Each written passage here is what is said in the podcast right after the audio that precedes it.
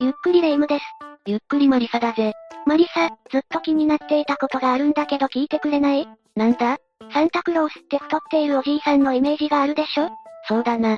あんな人がプレゼントを配るために毎回煙突から家に入っていたら、絶対いつか煙突に詰まって抜けなくなると思うの。なんだそれ。だってそう思うでしょ。まあ確かに煙突にはまって人が亡くなったという事件もあるからな。そうなのああ。しかもその事件には解明されていない謎が多く残っているんだぜ。その事件について詳しく教えて。よし、それじゃあ今日はジョシュア・マドックス失踪事件について紹介するぜ。それでは、ゆっくりしていってね。事件の舞台はアメリカのコロラド州。ジョシュア・マドックスは音楽が好きな18歳の少年で、両親は離婚しており父と二人の姉妹と一緒に暮らしていたんだ。よくあるような家庭だったのね。 2008年5月のある日、ジョシュアは妹に散歩へ行ってくると言って外出したんだが、その後彼が戻ることは二度となかった。どういうこともしかして家出とかいや、家族の証言によるとジョシュアはとても明るく聡明な性格で、学校でも成績優秀だったため家出などは考えられないということだった。じゃあ、本当に突然失踪したってことね。いつになっても帰ってこないジョシュアに不安を抱いた父はすぐに警察に通報し、警察協力のもとコロラド州全域の捜索が始まった。しかし捜査の甲斐も虚しく、ジョシュアの足取りは全くつかめないままだったんだ。警察が調べてもわからないなんてどこに行ったのかしらその後もジョシュアを見つけ出すためにデータベースの公開などが行われたが、それでも彼は見つからず月日だけが流れていった。もしかして何かの事件に巻き込まれちゃったとかちなみにジョシュアの兄は彼が失踪する2年前に自殺をしているんだぜ。家族もジョシュアが兄の後を追ったんじゃないかと不安だったでしょうね。いや、家族は兄の自殺を経験したジョシュアが自分も自殺しようなんて考えるはずがないと思っていたんだ。確かにそういう考え方もできるわね。そうしてジョシュアは大好きだった音楽で夢を叶えるために旅立ったのだと結論付けた。それはちょっと楽観的すぎないそしてそのまま時が流れ7年後のある日、事件は大きな転機を迎えた。何があったのジョシュアが発見されたんだ。 ?7 年越しに見つかったのね一体ジョシュアはどこにいたの彼がいたのは自宅から少し離れたところにある山小屋。意外と近くにいたのね。その山小屋の煙突の中だ。ええええその日は10年ほど放置されていた山小屋の解体が行われたんだ。そして作業員が山小屋の煙突部分を壊したところ中から人間の白骨死体が出てきた。それがジョシュア本人だったってことそうだな。解体作業はすぐに中止され、警察が身元特定をしたところジョシュア・マドックスの遺体であることが分かったんだ。解体業者の人も相当驚いたでしょうね。そうだな、仕事をしていると突然白骨遺体が出てきたんだからな。っていうか、どうしてジョシュアはそんなところで亡くなっていたのよ。それがこの事件の大きな謎なんだ。そうなのこの事件で非常に不可解なのが、煙突で発見された際のジョシュアの体勢だ。どんな体勢だったの頭が下で足が上になっている、いわば逆さまの状態で発見されたんだぜ。頭から煙突の中に入ったっていうのそうかもしれないな。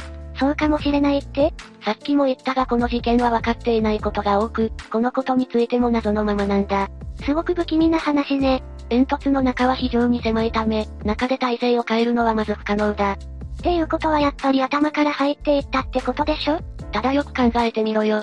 もし中で挟まらなかったら頭から落ちることになるんだぜ。もし家に侵入するために煙突から入ったのならば足から入るのが自然だろ確かにそう言われればそうね。じゃあまさかジョシュアは何者かによって煙突の中に放り込まれた、そんな疑惑が浮かび上がったんだ。失踪事件じゃなくて殺人事件だったってことそう考える人は多かった。発見された遺体は全裸の状態だったが、ジョシュアが家を出た時に着ていた衣類が小屋の中で見つかっているんだ。しかも煙突の真下ではなく少し中に入り込んだところにな。誰かがジョシュアを煙突に放り込んでから服を小屋の中に捨てたってことそうかもしれないな。煙突の中は身動きができないほど狭いから、煙突に挟まった後に服を脱いだということはありえないだろう。ますます不可解になってきたわね。もちろんジョシュア本人が自分で服を脱いだということも考えられるが、そうなると彼は裸で屋根まで上がり煙突に入ったということになる。それも考えられそうにないわね。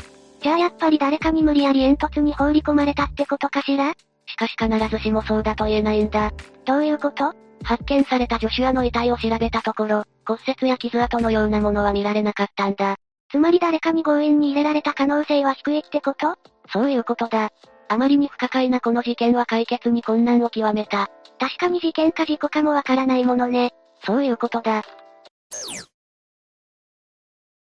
じゃあ結局この件はどういう結果になったの2015年9月、警察は最終的に今回の件を事故であったという風に結論付けた。ま、マジで警察の見解はこうだ。偶然の事故によって煙突に落下してしまったジョシュアはそこで身動きが取れなくなってしまい、そのまま低体温で亡くなった。いやいや、そう決めつけるのは結構無理があるでしょう。そうだな。霊夢と同じようにこの結論に納得できない人は多く現れたんだ。そうよね。どう考えてもほぼ裸の状態で屋根の上なんて上がらないからね。そして今回の事件を他殺であると考えた人物の一人にチャック・マーフィーという人物がいる。この人はどういう人なのジョシュアが亡くなっていた煙突のある小屋の持ち主だ。なるほど。マーフィーは現場の状況からして明らかに偶然の事故ではないということを訴えたんだ。マーフィーは何か知っていそうね。実はこの小屋の煙突には動物が誤って入ってこないようにするために鉄筋が取り付けられていたんだ。さらにその周りにはワイヤーメッシュも使用されていたんだぜ。確かにそれなら野生の動物は入ってこれないわね。野生動物だけじゃないぜ。人間が偶然落っこちてしまうなんてこともありえないだろ本当だ。っていうことはやっぱりジョシュアは事故死ではなかったのね。しかしマーフィーの証言と警察の見解は違ったんだ。どういうこと警察が言うには煙突に金属メッシュがあったなんて誰も見ておらず、現場の写真にもそのようなものが写っていないと主張しているんだぜ。どちらかが嘘を言っているってことその可能性が高いな。だがマーフィーが犯人だったとすると、わざわざ事故で終わりそうな話を覆そうなんて考えないだろそれもそうね。とは言っても警察が隠蔽をしなければいけないような理由もわからない。ただでさえ謎が多いのに、まだわからないことが出てくるのね。結局その後の調べで金属メッシュが煙突の解体の際に全て回収されスクラップになっていたことが発覚したんだ。っていうことは煙突に偶然落ちてしまったというのは間違いだったのそうかもしれないな。検察も殺人事件の可能性が高いと見ていたが、結局決め手となる証拠は見つけることができず、事件は終わりを迎えたんだ。なんかモヤモヤが残るわ。事故として片付けられたが、容疑者として名前が挙がった人物もいるんだぜ。どんな人なのジョシュアの友達であるアンディという男だ。彼はジョシュアが失踪する前にも会っているんだ。そして実はこのアンディという人物は複数の人間を殺害したとして逮捕されている過去もあるんだぜ。確かにかなり怪しいわね。多くの人がアンディが犯人ではないかと疑った。しかしジョシュアが発見されたのは失踪してから7年も経っており、真実を突き止めるのはできなくなってしまったということだ。本当に不可解なことが多い事件なのね。ということで今回はジョシュア・マドックス失踪事件について紹介したぜ。煙突を解体していたら突然遺体が出てきたなんて、業者の人もかなり驚いたでしょうね。そうだな。